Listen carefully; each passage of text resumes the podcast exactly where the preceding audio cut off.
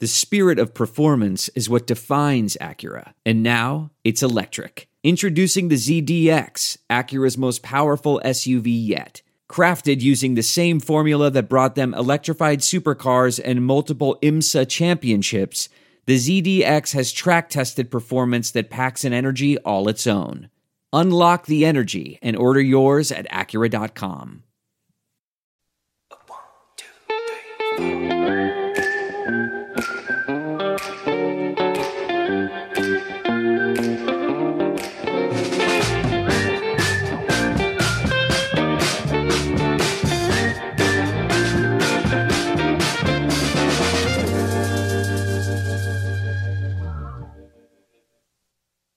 What is up, everybody? Welcome back to the Schmo Zone. This is episode seven. I'm Dave Schmulenson, aka the Schmo. My co-host is Helen E Sports. Happy uh, Stone Cold Steve Austin Day. 316. Give me a hell yeah. Hell yeah. I just need the beer cans. But um, on a serious note, uh, it's a very unfortunate time and scary times that we're in right now. Definitely some scary times right now. Unprecedented. I mean, I look at sports as an escapism, and right now it seems like all sports now are being postponed or Yes. canceled. I think the UFC now is just postponed the next three fights. That's our our world. So Yeah. definitely some scary times. Yeah, the next three fights. And also, I believe the PI and the UFC offices are closed uh, through the end of the month. Definitely. Um, it's very sad times. On our podcast today, we try to stay as optimistic as possible. We're bringing in some special guests. We're going to have Eric Nicksick, head coach, Xtreme Couture. Um, he's going to be coming in, joining us very, very shortly.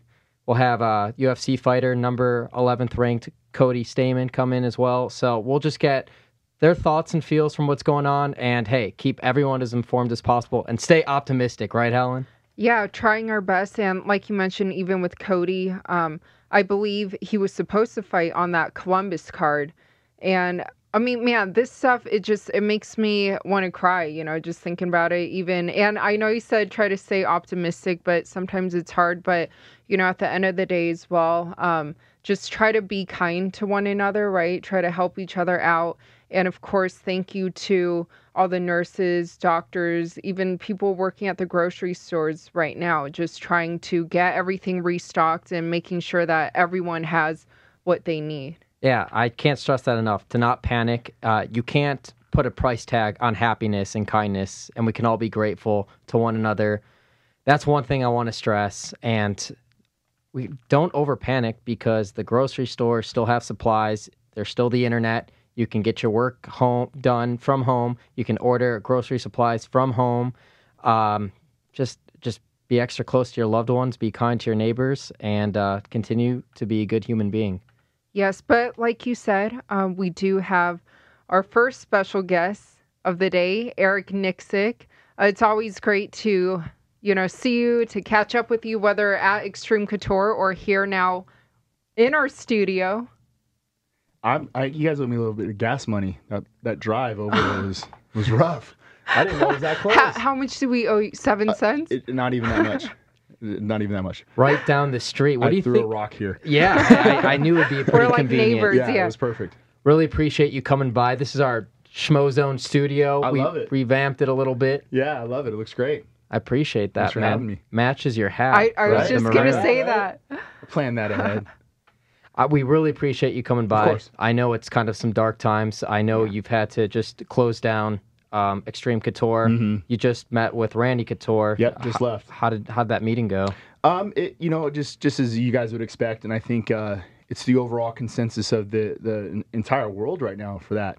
Um, I think everybody at, at at the jump feels like almost like why them, but then we go, well, we're all in this together too. Everybody's going through the same thing. So in our sport, usually it's like an injury or something happens, and then the fight's off or whatever it may be. But uh, you know, this is something that that's bigger than us you know so taking one day at a time and taking that within the stride we understand that everyone's going through it and what can we do to best um, flatten that curve the, the that what everybody's saying and that's keeping everybody safe But what about, you know, as far as I know, a lot of the fighters, they were willing to still fight. And I believe, even, for example, like Ashlee Evans Smith for the London card, she flew out there, then unfortunately had to fly right back home. Like, what were your thoughts initially of, you know, trying to keep all those cards alive? I was on that same boat. You know, I, I worked uh, with Francis this whole camp. Yeah. We put a lot of work in with, um, you know, Cody, and and it's our livelihood, and this is what we do for a living. But you know, with that being said, I understand that there's a lot of service industry people. There's a lot of people that their jobs are are closing up too. We were all willing to to to fight. We knew that, that that's what we signed on the dotted line to do. Um, but you know, the powers that be said that's not going to happen. So we just have to follow suit. Yeah, we're filming this podcast today, Monday, March 16th, 316, Stone Cold Steve Austin Day. You brought up his name, Francis Ngannou. I think up until today, he thought that there's a way that he'd still be fighting. Originally, meant to be in Columbus, March 28th, moved to the PI. I know the Nevada State Athletic Commission, they had a meeting. They were suspending all activity till March 25th, and mm-hmm. then they were going to reconvene and decide. That wouldn't give three days enough notice to have the fight card in Nevada. Up until today, where did you guys think this fight would happen if you guys thought at all it, it would still happen? Well, obviously, the apex was what we thought. And then when we caught word about the vote and they were going to wait till the 25th, um, in my mind, I thought it would be like on an Indian reservation or something like in, in Laughlin or Pahrump or something along those lines, and Dana White would find a way to get it done. Um, but then there, the, the the other side of that coin is is who are you putting at risk? What kind of liability would you have by doing so? I see both sides of that coin, you know, and and in a way, I think myself and Francis, when we talked about it, we kind of wanted to be the light in which we all needed. We we all loved watching the Brasilia card this past weekend. It gave us something to do, and it also kept a, a sense of normalcy in our lives. So being able to train for this next week and a half, um, having the the idea of we're gonna fight in our minds, kept us busy. But you know, again, it's it's something that's bigger than us, and we're just gonna have to take it with stride. But do you know, as far as the UFC and the fighters that had those card schedules and those fights scheduled so close, will they be compensated or do you know how any of that will work? It's a good question and and i just i just found out about an hour ago that those fights are going to be now off. I would hope so and and i think i think the ufc is um, good enough company to know that hey man we have to take care of these guys you know, I, I, I was depending on an eight week camp and getting paid for from Francis by putting in that work. You know, we all were. We all are going to be hit by that again. But it, you know, it, it's going to be up to the UFC. I hope they follow suit with what Bellator did and and compensating their fighters and and in doing so by compensating their fighters, it also compensates their coaching staff and trainers. I want to switch gears slightly uh, to that UFC Brazil card. I know you do a lot of work with Kevin Lee. Mm-hmm. I know he floats his camp between here in Vegas with you guys at right. Xtreme Couture and works with Firas Zahabi over at TriStar. Were you supposed to come down to the Brazil fight card? Did any of this kind of get in the way of any plans, or? And I just wanted to get your thoughts and overall on his performance and everything of that nature. No, no. When um, so a lot of people, you know, the the whole Joe Rogan and, and Kevin thing uh, was kind of a weird setup where when when Kevin lost to RDA in Rochester, I spent an extra day in New York with Kev, and you know we spent some time kind of reflecting on things, and you know him and I both come up under Coach Follis, and I know what Coach Follis expected out of me as a coach, and I know what he expected out of him as a fighter, and a lot of my relationship with Kevin was training partner, not necessarily coach and fighter, and I tried to give him the information that I felt that he needed, and sometimes I felt like in a lot of ways I was trying to um, fulfill that role of Coach Follis, which I, I'm not. You know, I'm not not to Kevin at least. And you know, we had a really good heart to heart in the fact of I felt that it was it was important for Kevin to find some new ideologies because sometimes he just not that he doesn't listen, but maybe there just was a disconnect there. We respect each other, we love each other. He's like a brother to me.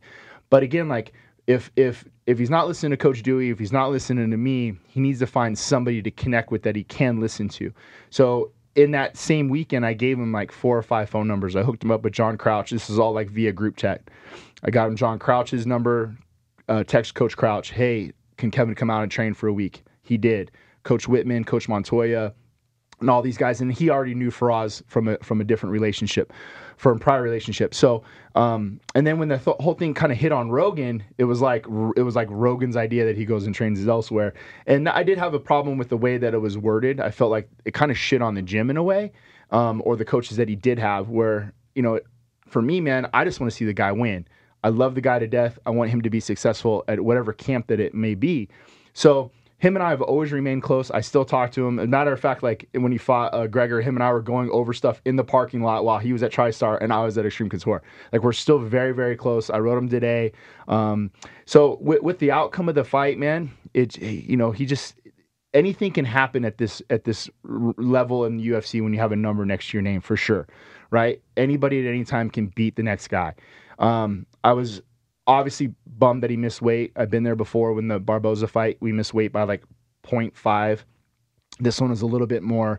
Um, there are some things that I don't know maybe could have affected him in the travel. I know when you go out of the country, a lot of the water when you water load has a lot of sodium in it. I don't know if they accounted for those things. I'm not sure. I'm just I'm really not sure. Um, but overall, man, I'm just I'm just bummed for the guy. I pull for him. Um, moreover, because we do have that fraternity and that connection with Coach Follis, and I just want to see that dude succeed. But were you surprised afterwards that he was telling some media that we may not see him fight for a while? No, I wasn't surprised because I mean I was in the I was in the suture room when we were um, getting stitched up against RDA and he, you know he has true emotions you know and we were we were, um, we were mic'd up for I think that show Destin and a, a little bit a little bit of, of it got leaked and you know Kevin Kevin holds a lot in you know and he and you might not know him as well uh, as what he perceives out in the public eye. He's a really, really good dude. He's a really deep guy. Um, I I always am a little bit surprised of the way he handles himself in public because I, I know the real Kevin Lee, and um, no, I'm not surprised. He he takes those losses very heavy. Uh, I wish he would kind of be in the middle of that, not run so high on the wins and not so low on the losses, but somewhere right in the middle.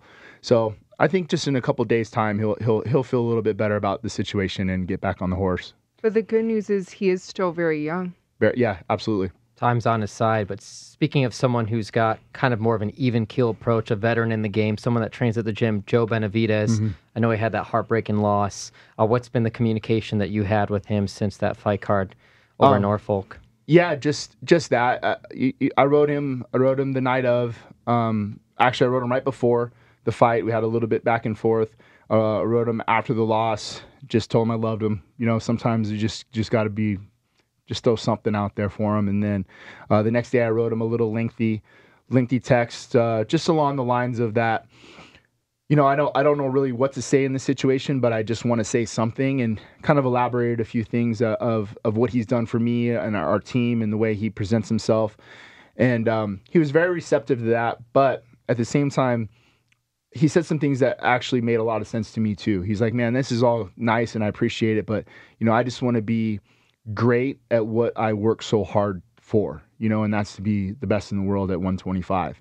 You know, he goes, I love being the, the nice guy and everybody loves me and this, this, and that, but you know, I also want to be the best in the world at what I put so much time and effort in for. So it, it did resonate, man. It, it hit. So he's a, he's an unbelievable guy. I think I think the overall general consensus of the MMA world was pulling for him to win that fight. Yeah. And and it didn't happen, but he is also one of those Coach Follis carryover guys, and and I, you know we all believe in him wholeheartedly, and I think he's going to get another shot at this.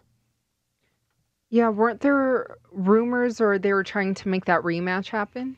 Yeah, I, I think, and I think it's going to happen. You know, the uh, Figueiredo misses weight by h- how much he did.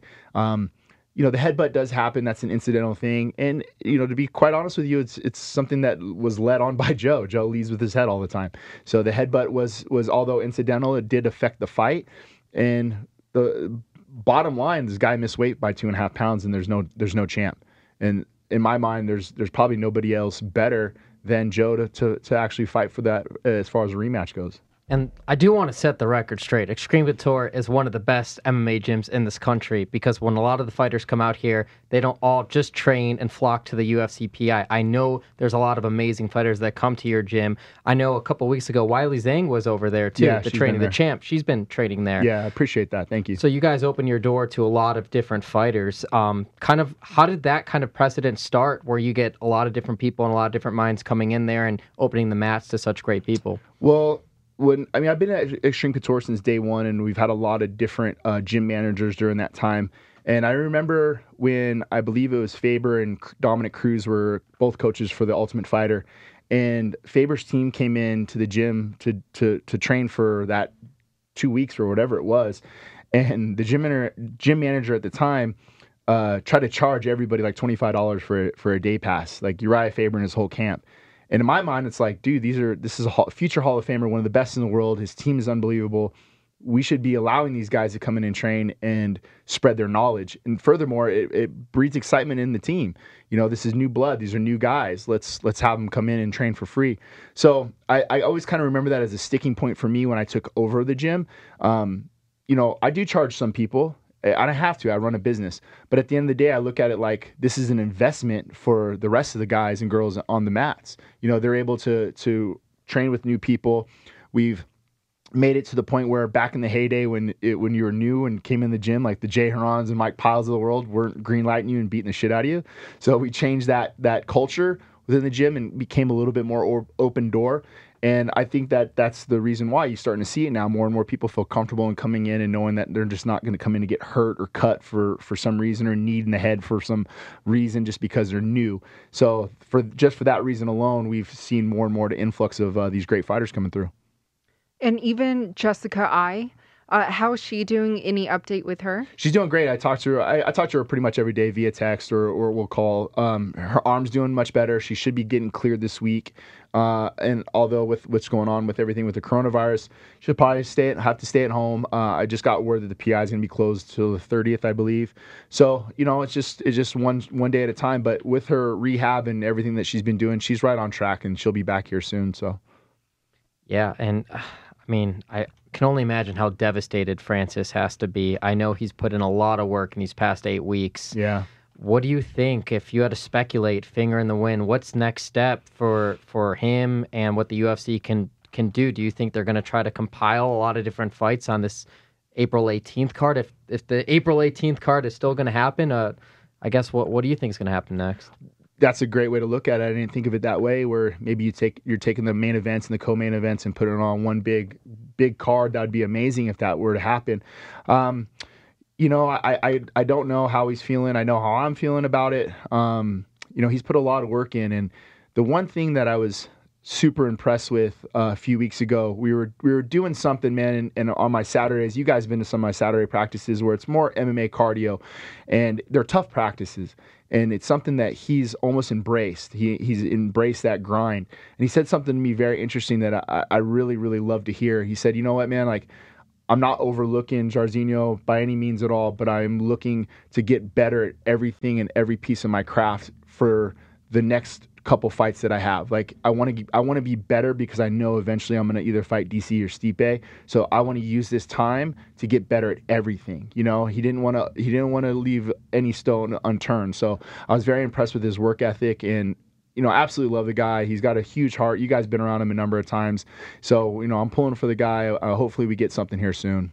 And can you confirm he's got the heaviest hands you've ever held pads for? One hundred percent. You know, I mean, Ray Sefo will argue that, but um, it, there's a little bit of difference in the way the way that he hits.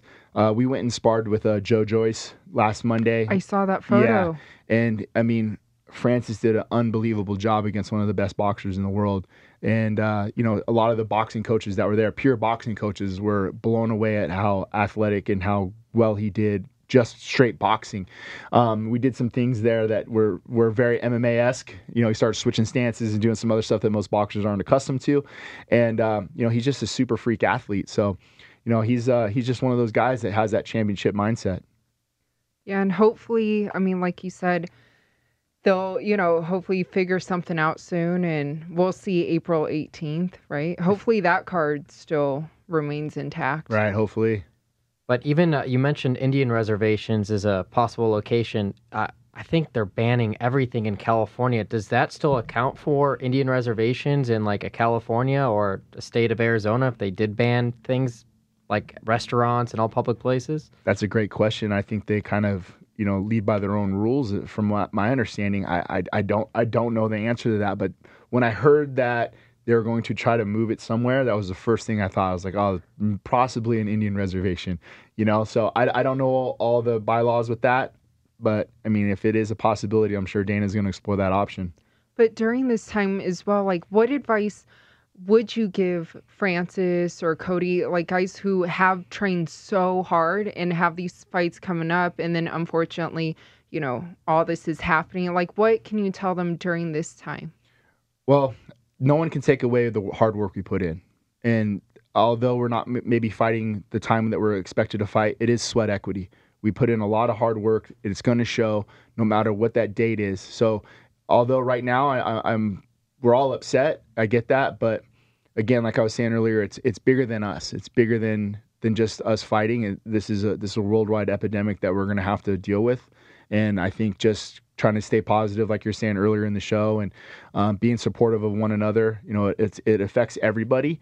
So I think that's just really it. I mean, the hard work is put in, and we we did a great job, and no one can take that away from us do you think you would hold kind of private sessions one one off basis for specific fighters if they requested it um, mm-hmm. at the gym? What's your take on doing that if, if that's even a necessary step? I mean, I planned on it. Uh, uh, uh, as of last night when we closed the gym down, I wrote Francis and Cody Stamann and just said whatever we need to get done ourselves, I'll make sure that we have the training partners and the facility open to do that. So as of last night, what we had thought was okay, if we need to, we can use Xtreme Couture or we can use the PI um, I had a list of guys already on on hold. Tim Johnson, a few other heavyweights that were already willing to come in and spar and train with us for the next week because that's all we really need is, is, is this last week, and then the next week would have been fight week. So, uh, and same goes for Cody. Like we already had our guys set up, we already had everything what we needed to do, and kind of planned on how to finish up the rest of this week. Um, and then if if he calls me right now and says, "Hey, bro, we're gonna go hit pads," I'm there. We're gonna go hit pads. We're gonna we're gonna work. So uh, yeah, we definitely really appreciate you coming by. I know you have children at home. We got to go spend some father time with them. They have some school off and everything like that. Yeah. And we really appreciate you giving us the update. The fight fans really appreciate it. And uh, keep doing your thing. And we'll obviously we want we want to be involved as quickly as possible. For sure. See your guys fight. Come back in the gym. We yeah. appreciate you. No, thanks for having me, guys. I appreciate it. Of course, of course. Eric Nicksick, head coach, Xtreme Couture. Thank, Thank you for you. stopping in yeah, for the Schmo Zone. Appreciate you. it. Thank you. Air high five. Air high oh, five. That's what we got to do. The knuckles. Yes. Air high five. I guess we'll continue with the podcast and, and keep yeah. going and everything like that. Eric, we'll be in touch, man. All right, Stay yeah, safe hope to see. You soon. Yeah. That, that, thank you, guys. Thank you. Thank you. Eric Nicksick. I know, great guy. Always love catching up with him or bumping into him at gyms when we're working out. Yes, he's always been amazing, accommodating to us when yeah. we go there because a lot of the stuff that we do is boots on the ground, going to the gyms directly. We've always coordinated with him. He's got a lot of great fighters in that gym. Yes. Hosting a lot of great fighters, as, as I brought up a few minutes ago, coming in and out. Um, appreciate him taking the time right I after know. a meeting with Randy Couture and what they're going to do at the gym. I know. I just, like you said, I mean, we're all trying to be positive, but I just can't help but feel just so bad and just heartbroken for everyone. It's different. I mean, this isn't team sports. It's not baseball, basketball, football. There's no union. Uh, you eat what you kill, and these guys need to fight in order to make money. These coaches need their fighters to fight in order to make money. You just heard Eric, you know, eight week training camp. Like, he's not expecting a penny from Francis. It's not like Francis got paid to give him any percentage or any pennies of what he'll make. So, it, it's really an unfortunate situation for everybody, but the best thing we can do as human beings is to stay positive, help one another, help one another, do not panic, do not take all of the toilet paper at the grocery stores. You can always just use a wipe, use a paper towel. I mean, come on. Food and Napkins. water are much more of necessities. But also, some people I know, like I had a friend of mine say he couldn't find like chicken right? Or beef. But um, when you called one of the grocery stores the other day, they said kind of a helpful tip that maybe some people uh, may be able to use is to. Unfortunately, you have to wake up early, but to get there right when the store opens, Ah, so right? now and you're giving the we did. public my little secrets. it's Oh, okay. No, it's totally no, fine. I, We're I sharing. just wanna sharing help is caring. People, you I- know, you said it, and I agree. felt bad. honestly just uh, that's the word of advice get to your grocery stores early get to them maybe 15 20 minutes before they open They probably already have a line. they but probably already have a line but if you want to get your stuff i mean they're not going to restock later in the day later at night they're going to you know was who do we call it? trader joe's trader Yeah. joe's yeah so Yeah, so um to get, you know, even the some something simple like bread, right? Because Right. the other day we went to another grocery store by our place and they were out of everything in the bread aisle and situations extreme situations like this remind you not to take the little simple things for granted yes. And to also just take what you need, right? yeah And even if you have maybe your grandparents or even your parents who may be a bit up there in age, I guess, um, to also see if you could help them go shop so they don't have to leave the house or anything. Definitely. Well, we're optimistic people. We have no idea what the next hour, couple hours, next days have in store, but we're going to show up here to the studio and keep doing the Schmozone podcast as much as we can, as much as possible. I'll be loyal to to the Schmo sponsors, and um, you know, Frontier Jackson CBD for the Schmo keeps me calm. I take these things; they help with my recovery. I like it, and um, you just got to be positive in situations like this and read books stay educated Yeah. you know just do things that you normally th- always say to yourself oh man i wish i could do this but i don't have enough time well no you got plenty of time plenty of writing time. Mandarin. writing mandarin for Yeah. you polishing up on those skills Yeah. Cleaning. Well, I do that every Sunday anyway. and just to clarify for the people because i know we've had a lot of these episodes now where there's so much more we could talk about us that we haven't had the opportunity because we've had guests come in but yes you do a lot of the cleaning but i do do cleaning too like for all those people i do my own laundry right helen i do my own laundry helen at least be honest with the people Yeah. Well, did I ever say you didn't? i clean dishes too No, I scrub all the toilets and the skid marks. I'm just kidding. yeah you have a lot of skid marks yeah what can i say No, but you're a great cook. You just made some tuna salad yesterday. It tasted amazing. I do all the dishes, but shared I it with your parents too yes, and Yeah, they they like they my- said it's amazing. like my tuna salad yeah, it's really good with pita chips, but I literally finished the whole bag yesterday.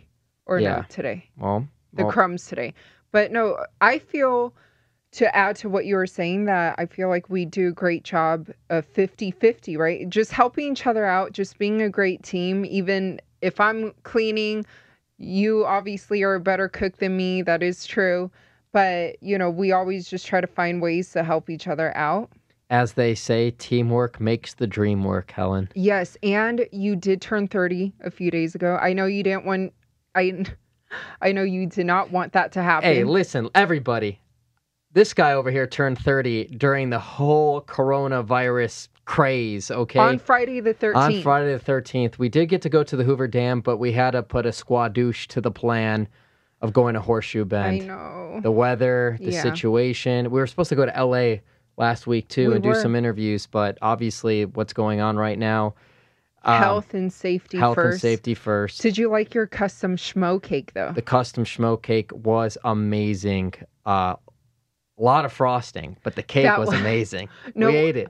I know that was the frosting that gets you that instant sugar high where you start getting jittery. Or is that does that only happen to me? All I know is you were bouncing off the walls nonstop for like three hours. Couldn't get you to go to sleep that night. That is true. Well, I was thinking about a lot of things, you know. Of course, very preoccupied. We Yeah. do plan on having a second guest today. We brought him up, uh, number 11th ranked UFC bantamweight, Cody, Cody Stamann. Stamann.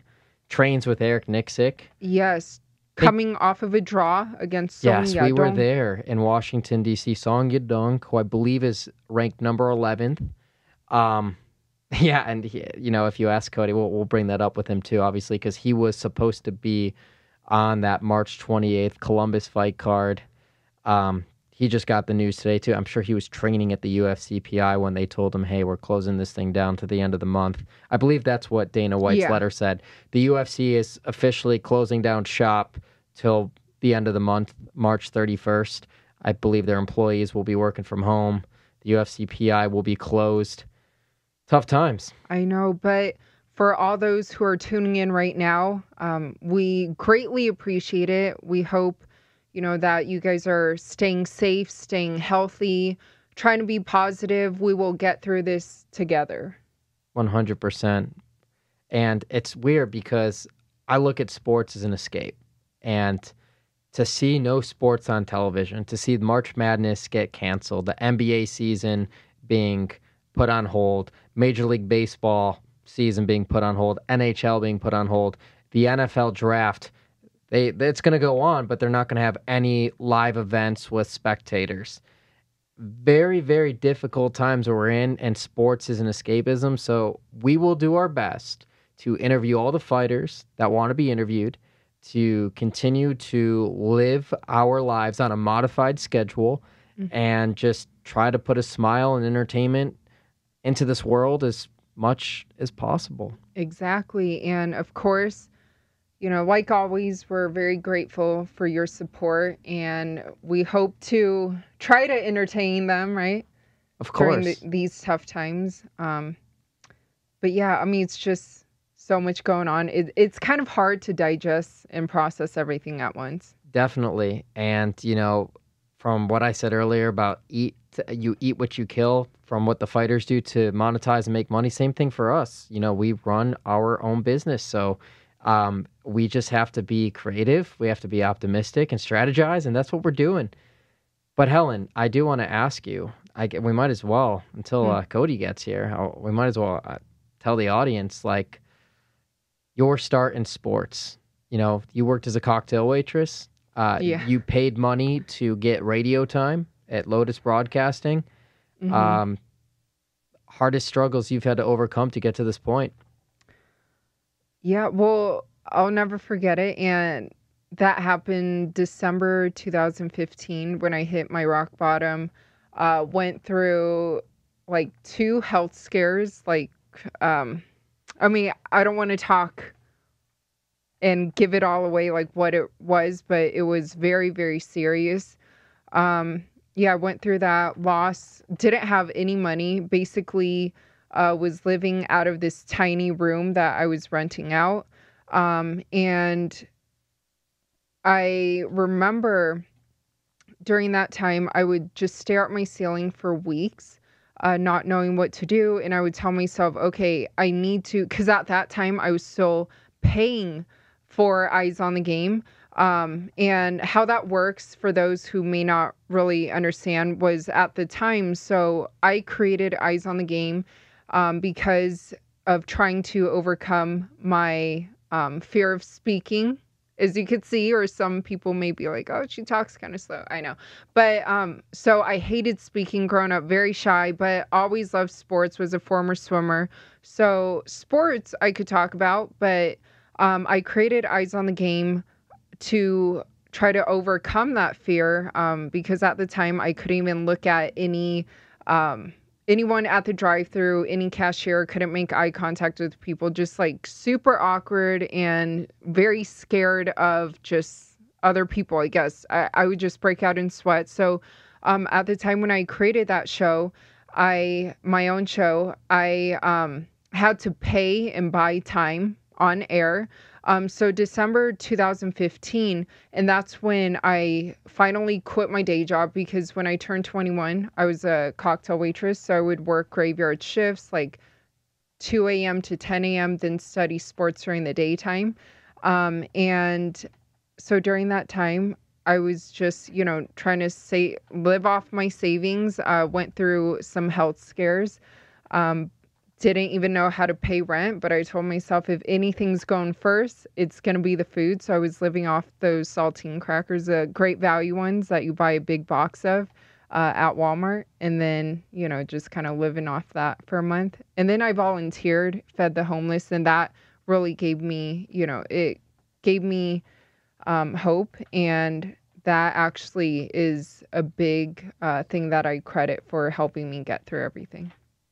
So there you have it, ladies and gentlemen. That's the Helen Yee story. In so, a nutshell. in a nutshell. So if you think you're going through rough times right now, which we all are, Helen, you had to struggle through that. Even when, you know, the economy was booming and we didn't have a Yeah, health scare. And sleeping in my car. And So sleeping it teaches you a lot of stuff. Yeah. Yes, the perseverance. But uh, without further ado, we have the number 11th ranked UFC bantamweight in the world, Cody Stamann in the flesh here on the Schmozone podcast. We just had uh, Coach Eric Nicksick in here a few minutes Oh, ago too. Thanks for Awesome. joining us, man. Awesome. Yeah, I'm happy to be here.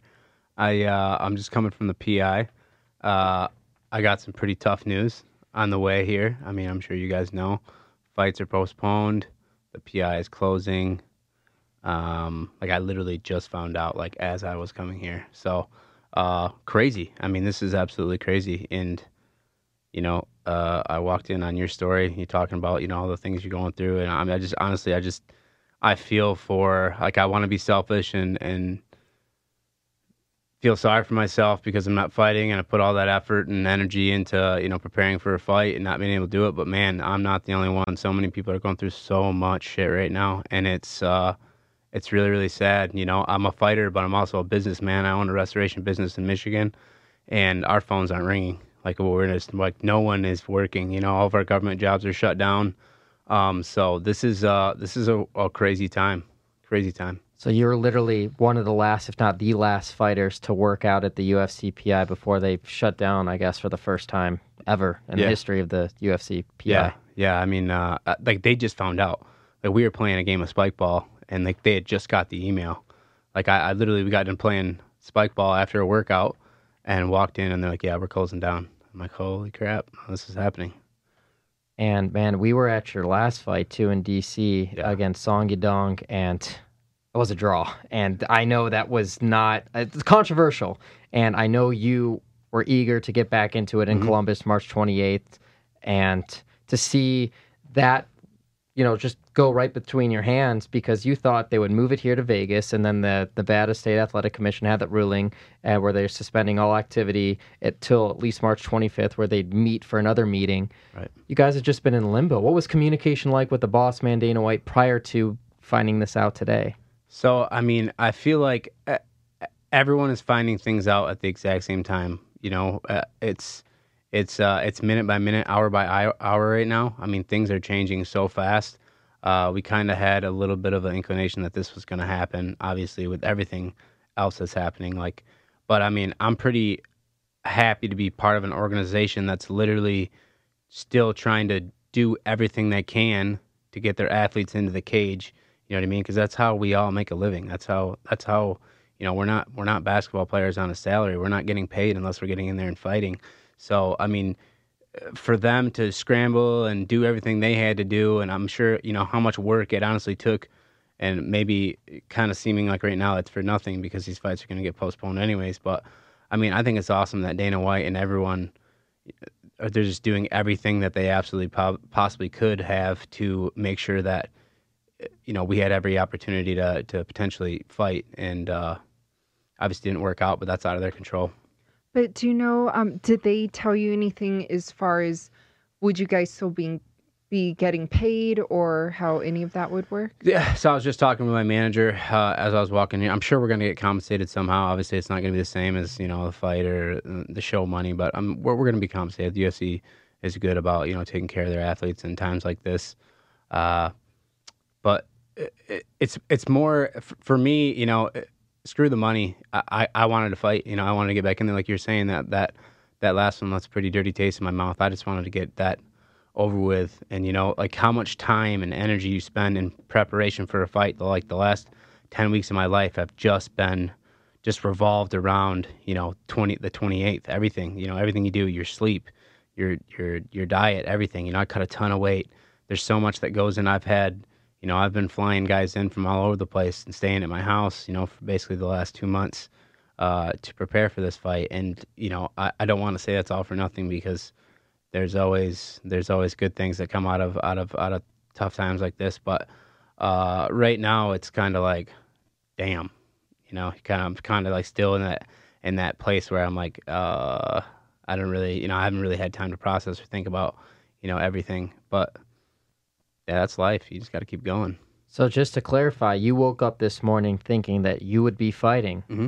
March twenty eighth. I did. I did two workouts today already. Yeah, I woke up and uh, woke up did an interview uh, for the UFC. I went and worked out. I drilled for an hour, did a half hour cardio, then I did my strength conditioning workout. After strength conditioning, we were playing spike ball, kind of cooling off. I was planning on working out again here at five, and uh, I just got that news. Who are you playing spike ball with? Uh, Bo Sandoval, Julian uh, Marquez, and uh, AJ. Uh, yeah, it was a really good game. We won. I mean, so that's Hey, some victory today, right? right? I did win at Spike Ball. So. multi-talented. But before this, did they kind of give you guys a sense of where the fight was going to be at, or where they were trying to move it to? so I mean, uh, obviously the Apex was the, the obvious choice, and, and that's kind of what everyone was saying. Like, yeah, we're gonna, you know, we're gonna be fighting at the Apex, but you, like, there's always that lingering thought. You're watching everything get closed down around you. You're watching, you know, all these things happening. You go to the grocery store and everything's gone. Like, you're like, uh, am I am I still fighting? Like, what in the hell? Like, if it does happen, like. I mean, that's like you have to like as an athlete, you have to literally stay in that. Like you can't let those things get to you. Uh, you know, before you 100% know for sure you're not fighting. Otherwise, you know, I can't just decide like, oh, well, you know, I'm probably not fighting, so I'm gonna stop working out and stop, you know, stop my diet right now. I uh, that wasn't really an option for me. So, like I said, I. Like I, I did two workouts today in preparation for my fight, uh, the 28th, and that's not gonna happen. And uh, from your side of things, was your coaches and that supporting staff uh, travel for them? Was this ever not an option to come? Were they all in as well, or do you think from the grapevine uh, that you've heard from other fighters, was tough to round up coaches and everything with everything going on? Yeah. So uh, luckily, my coaches are here, right? And they were they, uh, Eddie Baracco, Casey Halstead. They both said they're like, we're going to Ohio. They're like, fuck the coronavirus. We're going to Ohio. We don't care. Like we're, we're gonna go.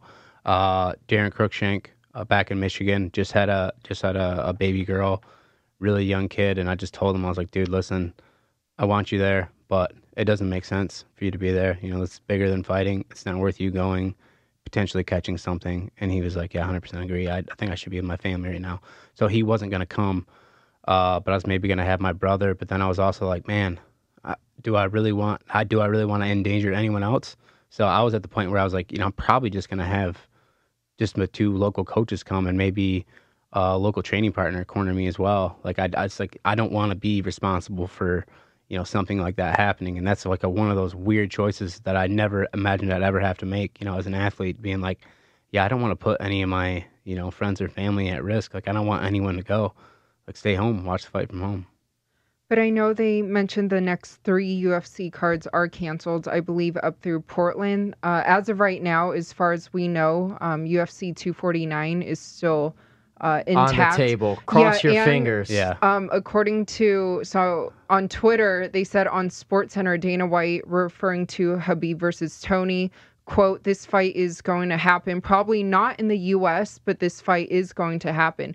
Would that be something that could interest you? Maybe even moving your fight to that card if it still is intact. Absolutely, yeah. I mean, if if that's if that's a possibility, I would absolutely, I would absolutely take that take that offer. I mean, just this is like we're speculating. I mean, we're I was just talking with some of the staff at the PI, and they're like, "Listen, there's like three weeks in May when there's like a little bit of opening. That's probably most likely when they would reschedule." Um, I thought maybe at first they would just push it back a week because uh, that April 4th, that weekend, there's no fight. I thought maybe they'd push mine back and kind of wait for Nevada to kind of rule things out the 25th to figure out what the hell's going on.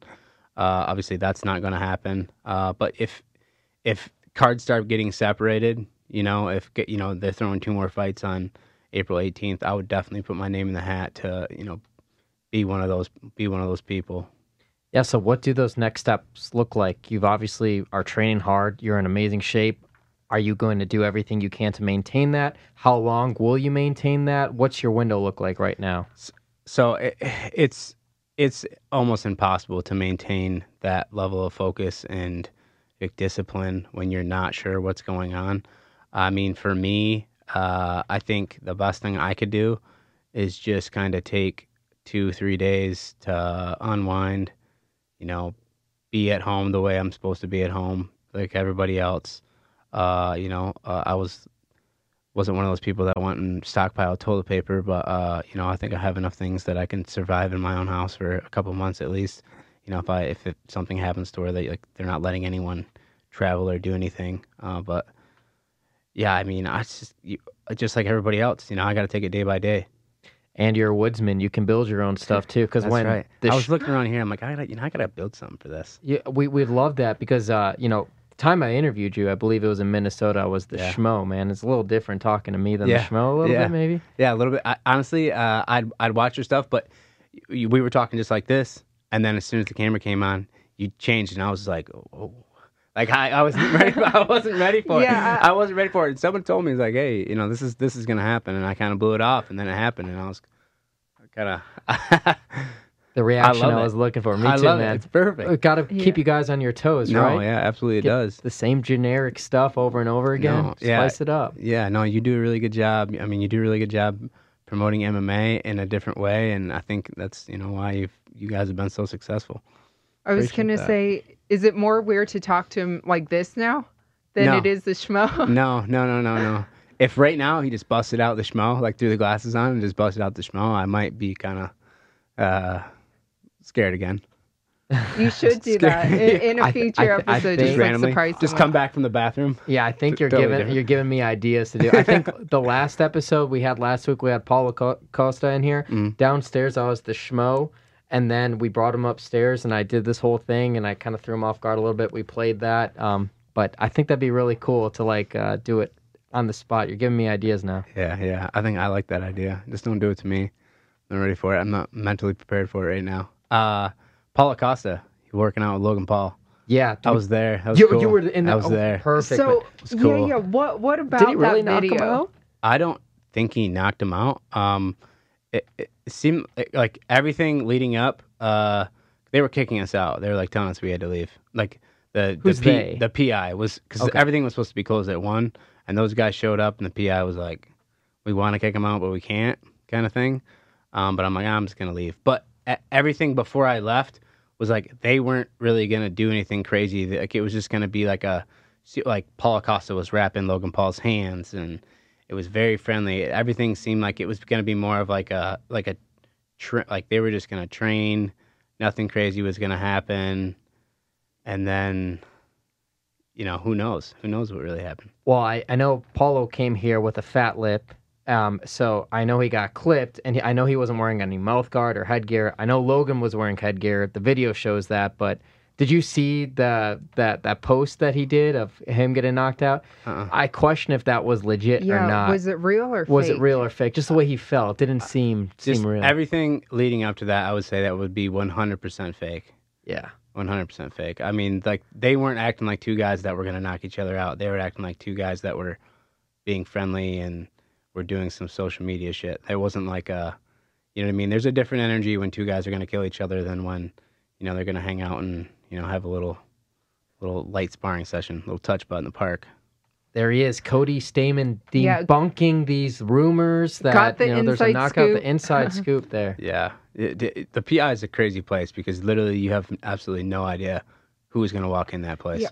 I mean, Aljamain Sterling, Henry Cejudo, guys that are potential opponents, guys that you fought before, are are walking in and out. What's the Yeah. relationship like when that happens? So I mean, it's it's it's like one of those places uh, that you do, you don't really uh, look to have conflict with anyone. I mean, Aljamain Sterling and I don't have any like personal issues. Like we never went to that level where it was personal. It was just like it was like surface talk. No, I wasn't like threatening his family or doing anything crazy like that. So when the fight was over, everything was over. So uh, him and I could have a conversation. We could be in the same room. It would be 100% fine. But some of these guys, like they really do have to kind of go out of their way to like make sure these guys aren't walking by each other and that's like one of the real like the struggles of the pi is that it's really a confined space it's not very big and you will get three four guys that are in the same weight class like literally i walked upstairs and there was like four or five guys in my weight class all working out at the same time and i was like this is so awkward you know what i mean these are guys that could potentially be fighting like and everyone's kind of got this weird there's like this weird energy it's like we're not supposed to be in the same place together But they opened up the Apex now too. Yep. Um, did you have you done any training there? I know during the McGregor fight card uh, in January, they were the Cowboy was there, or Conor was there, and the other one was at the other place. You, Yeah, you work out there too. Yeah, so I've I've I've been there. I've worked out there a couple times. Um, it's easier to work out at the PI. Honestly, it's kind of a pain in the butt to go over to the Apex, but uh, unbelievable facility. It's like the PI on steroids. It's insane.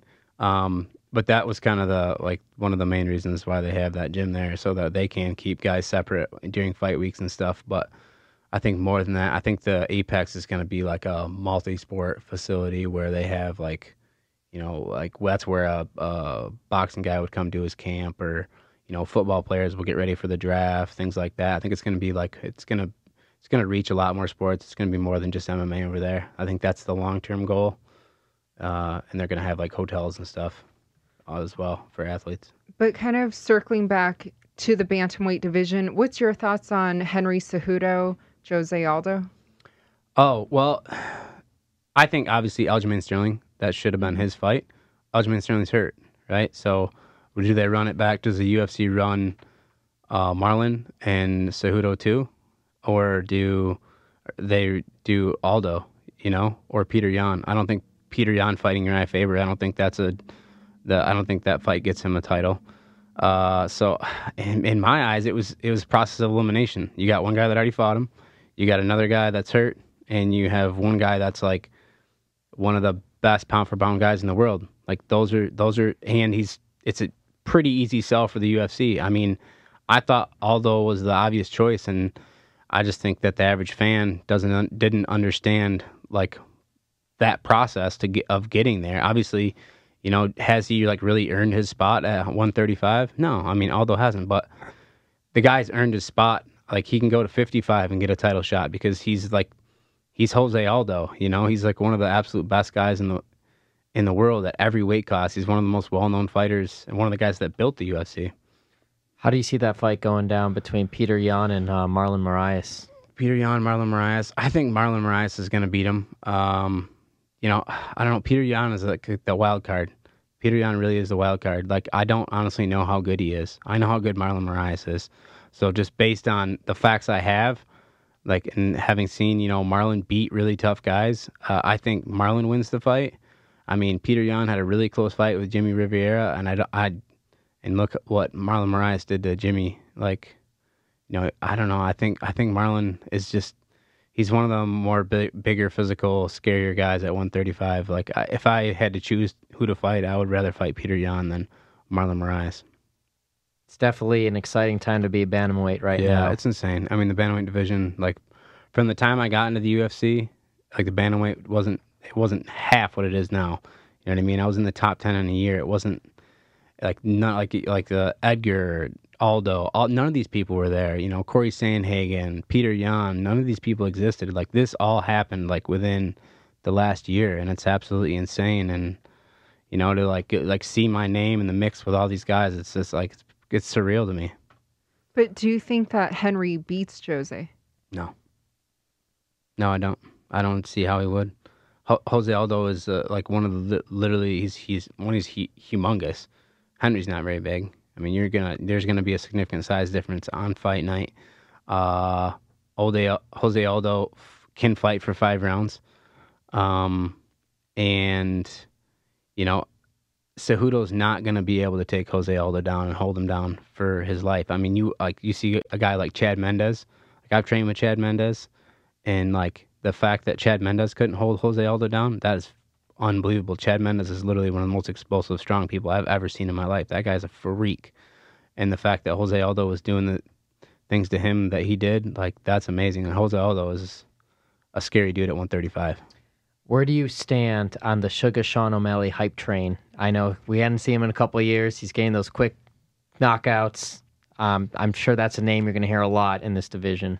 when he beats somebody that anybody ha- knows, I, I will, I will, I, I will take back everything negative I've said about the guy. But I just think there's a million ways to beat that guy. You know, if his name popped up, like I, I already told my manager, if his name ever pops up in a conversation, don't even send me the contract, sign it for me, and just tell me when we're fighting. You know what I mean? Like I don't think that he's a threat. I mean, if if you you're talking about like fighting Sugar Sean or fighting Marlon Moraes or Jose Aldo, you know, or, or Henry Cejudo, like I don't, like I wouldn't even put him on the I wouldn't even put him on the same list. I mean, he hasn't even cracked the top 15. He hasn't beat anybody. I mean, most of the guys he's beat are you know, either on their way out or out of the UFC already. So in my eyes, like, you know, he's still beating, you know, regional level guys and he's doing it. He looks good doing it. But it's like, uh, you know what I mean? If they they were feeding me these guys, like I promise you, I could look good beating him too. It's it's it's there's levels, and until you prove yourself on that level, like I mean, he's irrelevant to me as an athlete. You know what I mean? I would love to fight him just because of how many people are on that hype train. Uh, that hype stopping hype trains is how I built my career. I call him the sugar boy. Sugar. he loves it. No, I, I was just looking at the clock. Okay.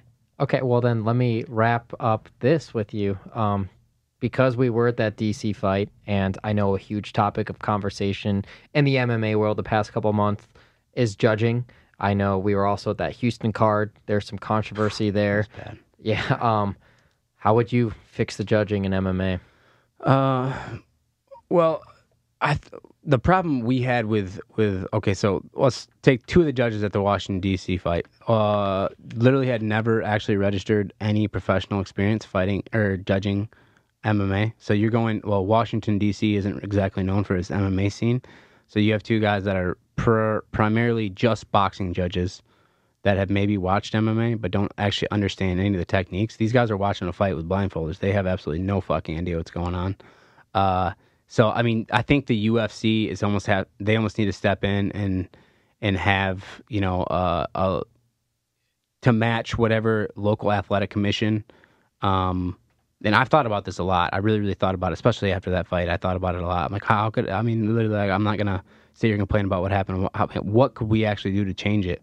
And I think the UFC needs to have like a handful of their own appointed judges to kind of go against. So instead of having three judges, this isn't boxing. Why not have seven? You know what I mean? And why not have uh, you know four of them be uh, you know ex MMA fighters or guys that the UFC you know trusts and knows uh, from different athletic commissions, and why not have those people come in? I mean, you're talking about like some of these these judges, like you're you're talking about someone that has no experience uh, judging an MMA fight, judging the biggest MMA fights in the world. Like you're talking, I mean, that's insane to me. I mean, even at the at the highest level, if, let's say that you have a title fight in in Washington D.C. Or, or Texas or somewhere, you're talking like you we're talking about millions of dollars. We're talking about people's lives, like long term. Like they can really mess stuff up, uh, and it's amazing to me that that that no one is is doing anything to change it. But that's because you know the local the local athletic commissions are a pain in the ass to deal with, and there's nothing. There's no like hard rule set across the board. It's just crazy to me that it's very state by state. Mm-hmm. There's no like governing body or that all these different athletic commissions can go to and turn to as kind of the precedent or the set and standards. They all have to set their own. If I was a fighter, that would just drive me nuts because you know yeah. it's going to vary state by state. Right. And you already have your hands full getting prepared for your opponent. Then to think about the judging and not knowing if it's going to be scored the same way as it was in your last fight in a different region of the world, it's that's frustrating as hell. Yeah, it's crazy. It's crazy. And what can we do as athletes? You know what I mean? We pretty much just bitch and complain and hope something changes. Just keep making noise on the Schmozone podcast. That's exactly it. right. That's why we're doing it. Uh, I'd be a liar if I said that's it. We still need to get a couple of quick last predictions from you. Uh, we use mybookie.ag. Go to mybookie.ag. Use the promo code SchmoZone. They'll match up to 50% off of what you put into it. So that means if you put $250, they'll give you an extra $125. You put in $500, they'll give you an extra $250. Go there, use the promo code SchmoZone, mybookie.ag. We got to see this fight happen. I know it's the fifth time they're putting it on. Tony Ferguson, Khabib, who would you take? Uh, I'm gonna take I'm gonna take Khabib. Just based on everything leading up to the fight, I think that uh, I think Ferguson's going to do exactly what everyone thinks Ferguson's going to do. He's going to try to fight Khabib off his back, and that's the absolute worst thing in the world for him. It's not going to end well. He's not going to submit Khabib. Uh, I think that the only chance Tony Ferguson has a win in this fight is to go out and wrestle first. You know, be a wrestler. He's a wrestler. I mean, he started as a wrestler. He's a Michigan guy. He, you know, just like me. I mean, I wrestled on the same team Michigan as him. Like he should go out and try to wrestle him, and that's the only chance he has. If he could take him down one time, it could change everything in that fight. I mean, takedowns they mean a lot, uh, and that's the only way I see that he wins. But I just don't think that he's in the mental place to do anything smart right now. If we see this fight card, you know, God willing, all the situation, Dustin Poirier against Dan Hooker in San Diego. Man, Hooker is on an absolute tear. Uh, but I'm a huge Poirier fan. I think that stylistically, I think that I would lean towards uh, Dustin Poirier being able to beat Dan Hooker. Uh, I think that he's going to push him back, and that's going to kind of nullify uh, Hooker's range. I think Dustin Poirier wins that fight.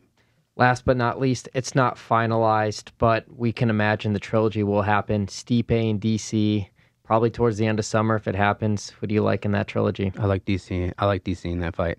I think DC is going to go out with a bang. I think he's gonna he's gonna show up and he's gonna win that fight for sure. Uh, I think he was winning the last one too, and I think he will make them adjustments and and continue to you know be a legend in the sport yeah, Stipe went to the body in those later rounds, and that uh, seemed like the winning formula. DC would adjust from that.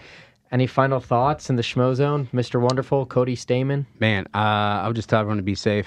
Uh, my heart goes out to all my uh, blue collar uh, brothers out there that are, you know, out of work. Uh, man, tough times, but you know, tough times don't last. Tough people do. so yeah, stay strong and and keep fighting the adversity. Helen, final message for all the people yeah. out there? Well, Cody just said it best where, you know, tough times don't last, tough people do. Just try to stay positive, um, stay strong. We will all get through this together. And like I mentioned earlier, the fun tip if you do need to go grocery shopping, try doing it earlier, um, right before it opens. Actually, get in line. I don't want to butcher this, but I do want to say it. I believe it's Latin luctor et emergo. I struggle, but I survive. Keep your chin up and uh, wish the best. Help your neighbors. And this is episode seven of the Schmozone. Thanks for tuning in. We're out.